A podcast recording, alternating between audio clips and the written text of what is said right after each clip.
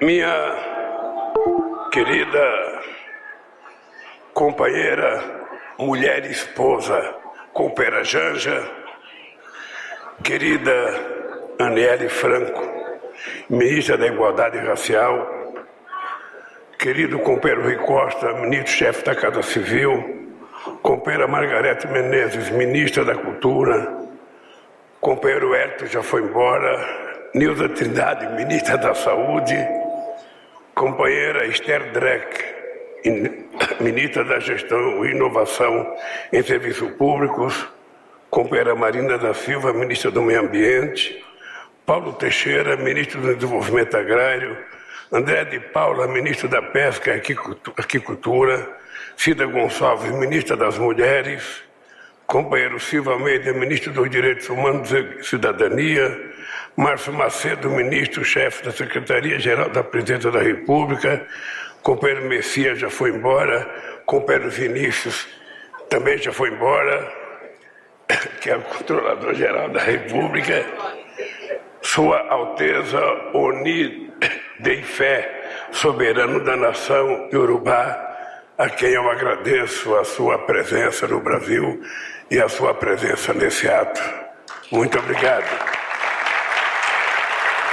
Embaixadores estrangeiros presentes, minha querida deputada Benedita da Silva, por quem cumprimento todas as senhoras e senhores parlamentares aqui presentes, ex-ministro da Secretaria Especial de Política da Promoção da Igualdade Racial, eu não sei se algum deles estão aqui, a Matilde, o Martius, o Edson, o Eloy e a saudosa Luiz Helena de Barros, e o companheiro, a companheira Nilma Lino, que também não está aqui.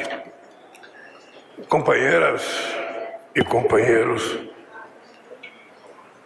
primeiro eu quero saudar a ministra Niele Franco e toda a sua equipe pela excelência do trabalho apresentado. Vocês são o testemunho vivo da importância de haver cada vez mais pessoas negras em postos-chave do governo, formulando políticas e tornando decisões em nome da maioria da população. O que a ministra Niele e este governo vão realizar nos próximos quatro anos será o desdobramento lógico de uma caminhada que começou há duas décadas, quando criamos a CEPIR, Secretaria Especial de Política de Promoção da Igualdade Racial, em 21 de março de, 2020, de 2023. A criação da CEPIR foi precedida pela sanção, ainda nos primeiros dias do meu primeiro mandato, da Lei número 10.639, proposta pela educadora Esther Gross. A lei tornou obrigatório o ensino da história e cultura afro-brasileira nas escolas de nível fundamental e médio. É estudando a contribuição cultural, econômica e política dos povos africanos e seus descendentes, que crianças e jovens de todas as etnias aprendam a reconhecer e admirar esse extraordinário legado para o Brasil. A partir da criação da CEPI, organizamos uma série de ações afirmativas inéditas em conjunto com outros ministérios e também com estados e municípios.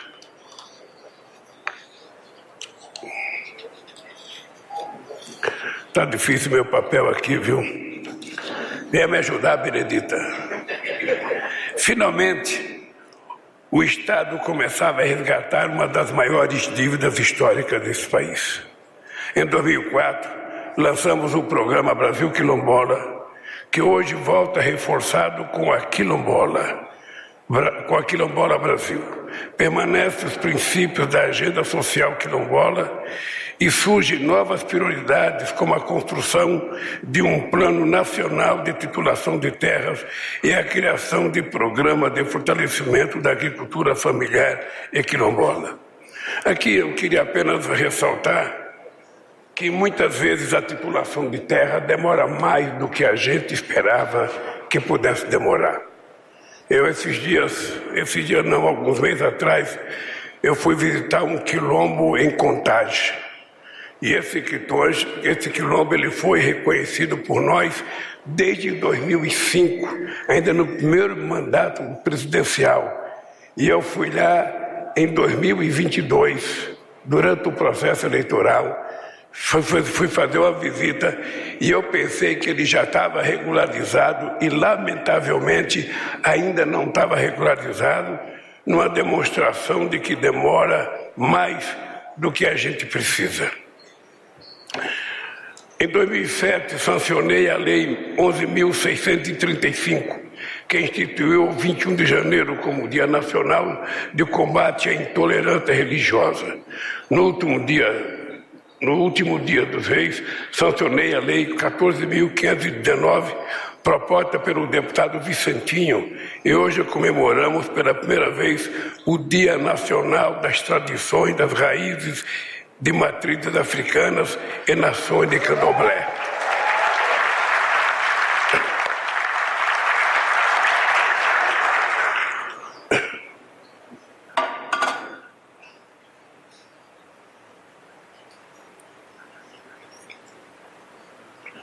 Avançamos mais alguns passos com o Plano Nacional de Igualdade Racial e Política Nacional de Saúde Integral da População Negra em 2009. Em 2010, instituímos o Sistema Nacional de Promoção da Igualdade Racial ao regulamentar o Estatuto da Igualdade Racial aprovado no Congresso Nacional a partir de uma emenda do projeto Paulo Praim Aqui é importante, Niele, lembrar para você que este Estatuto da Igualdade Racial já estava há 10 anos, há 10 anos para ser aprovado, e ele não era aprovado por causa de divergências que existia entre as várias entidades que representavam o povo negro aqui no Brasil. Quase no final do meu mandato, eu fui participar de uma conferência e eu disse: olha, vocês têm a chance de aprovar este estatuto no meu mandato. Se não aprovar, pode ser muito difícil aprovar. E graças a Deus os companheiros aprovaram, que eu acho que foi um ganho excepcional para o movimento negro brasileiro. No mesmo ano, criamos a Universidade da Integração Internacional da Lusofonia Afro-Brasileira, o primeiro campus da União da Unilab foi erguido em Redenção, no Ceará, a primeira cidade do país a abolir a escravidão em 1883. É importante lembrar que nós fizemos a primeira parte da universidade em Redenção, mas fizemos uma extensão da universidade em São Francisco do Conde, na Bahia, em que a nossa querida reitora morreu de forma precipitada por causa de uma doença que poderia ter cura chamada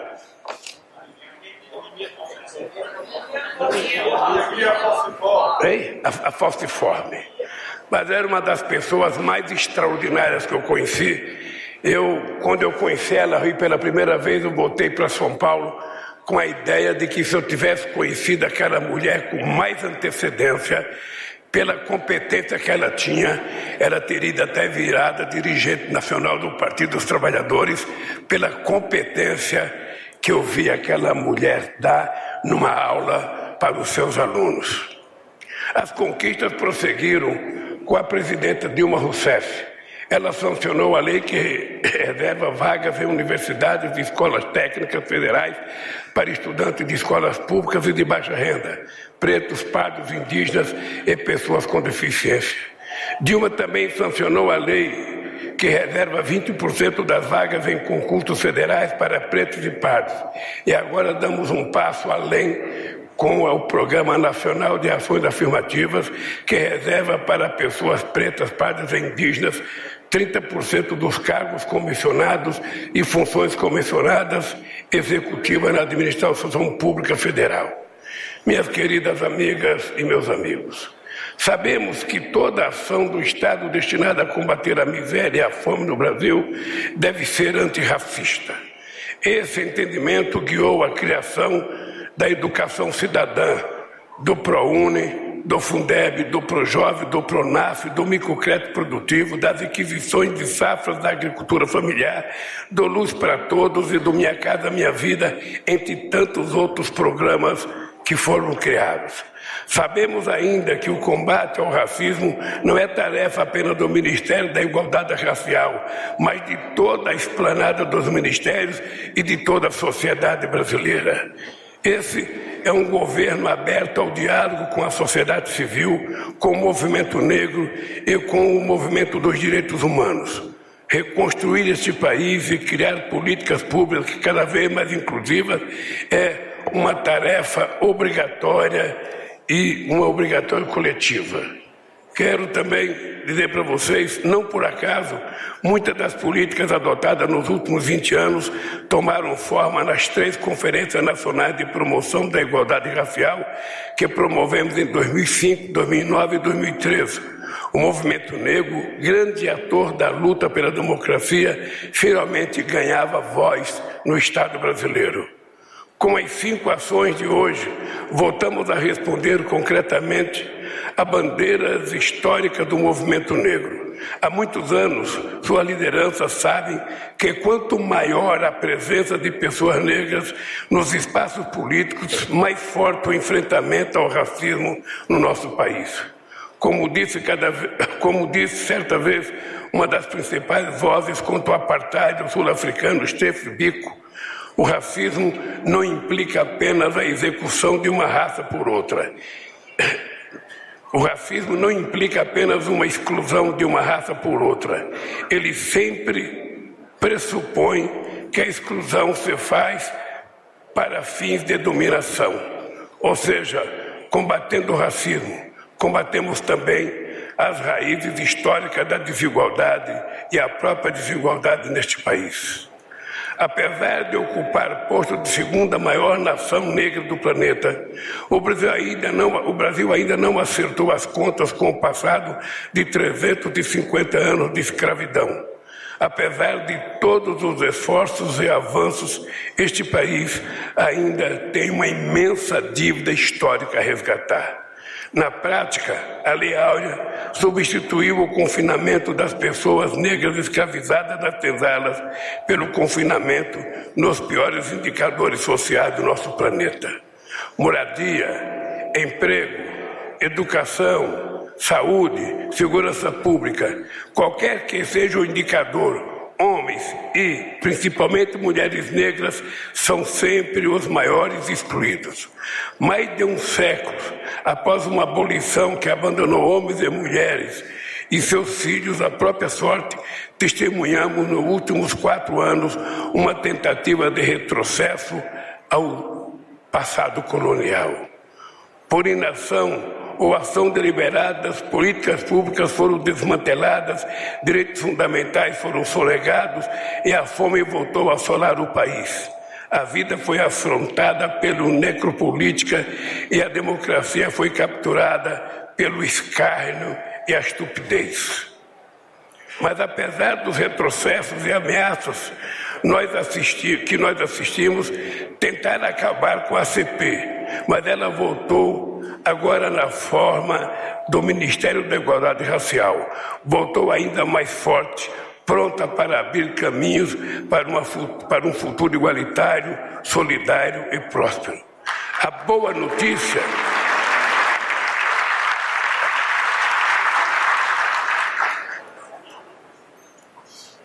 A boa notícia é que não estamos começando do zero. As políticas inclusivas Formaram professores, médicos, engenheiros, empresários, cientistas e tantos outros profissionais negros que hoje estão prontos para assumir seu lugar na história. É esta a hora de virarmos definitivamente a chave da discriminação, do preconceito e da exclusão.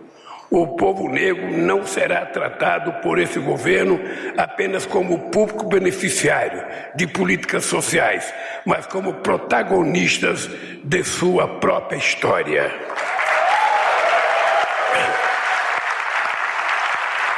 Chega delimitar os papéis na sociedade que a população afrodescendente pode ou não ocupar.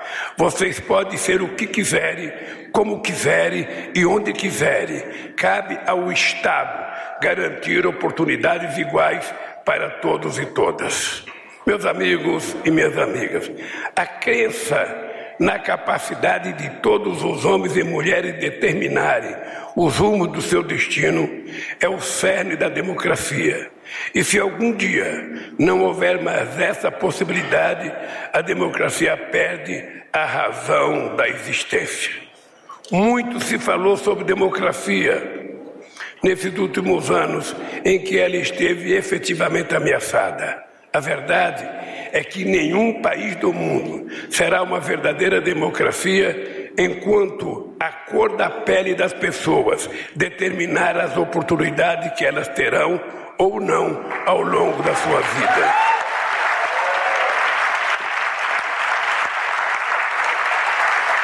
Sem cidadania plena não há democracia plena. Sem equidade de raça e gênero, tampouco haverá democracia direitos, oportunidades e justiça para todos e todos. É essa a verdadeira democracia. O racismo está na raiz das desigualdades. Por isso precisamos ser combatidos. Por isso precisamos combatidos como uma praga na plantação. Só assim teremos colheitas cada vez mais fortes. Pois é com vida abundante e com as pessoas que as pessoas conquistam aquilo que sonham. Todo mundo, não importa raça, gênero ou crença, quer apenas ser feliz. Vamos então viver juntos e ser felizes e viver em paz. Queridas companheiras e queridos amigos, eu queria que vocês compreendessem que essa luta do combate ao racismo no país, do combate à desigualdade e da equidade de oportunidades é uma luta que não tem fim. É uma luta que toda vez que a gente conquistar um milímetro de espaço, a gente vai perceber que precisa conquistar, um outro milímetro. O que é importante é que vocês tenham em conta que a gente não pode se conformar, ah, porque na Suprema Corte tem um negro, ah, porque na Suprema Corte tem uma negra, ah, porque no Ministério da Justiça tem um negro, tem uma negra. Não. A gente não se tem que conformar com o mínimo necessário. Nós precisamos lutar para conquistar o máximo necessário que o povo negro tem direito nesse país.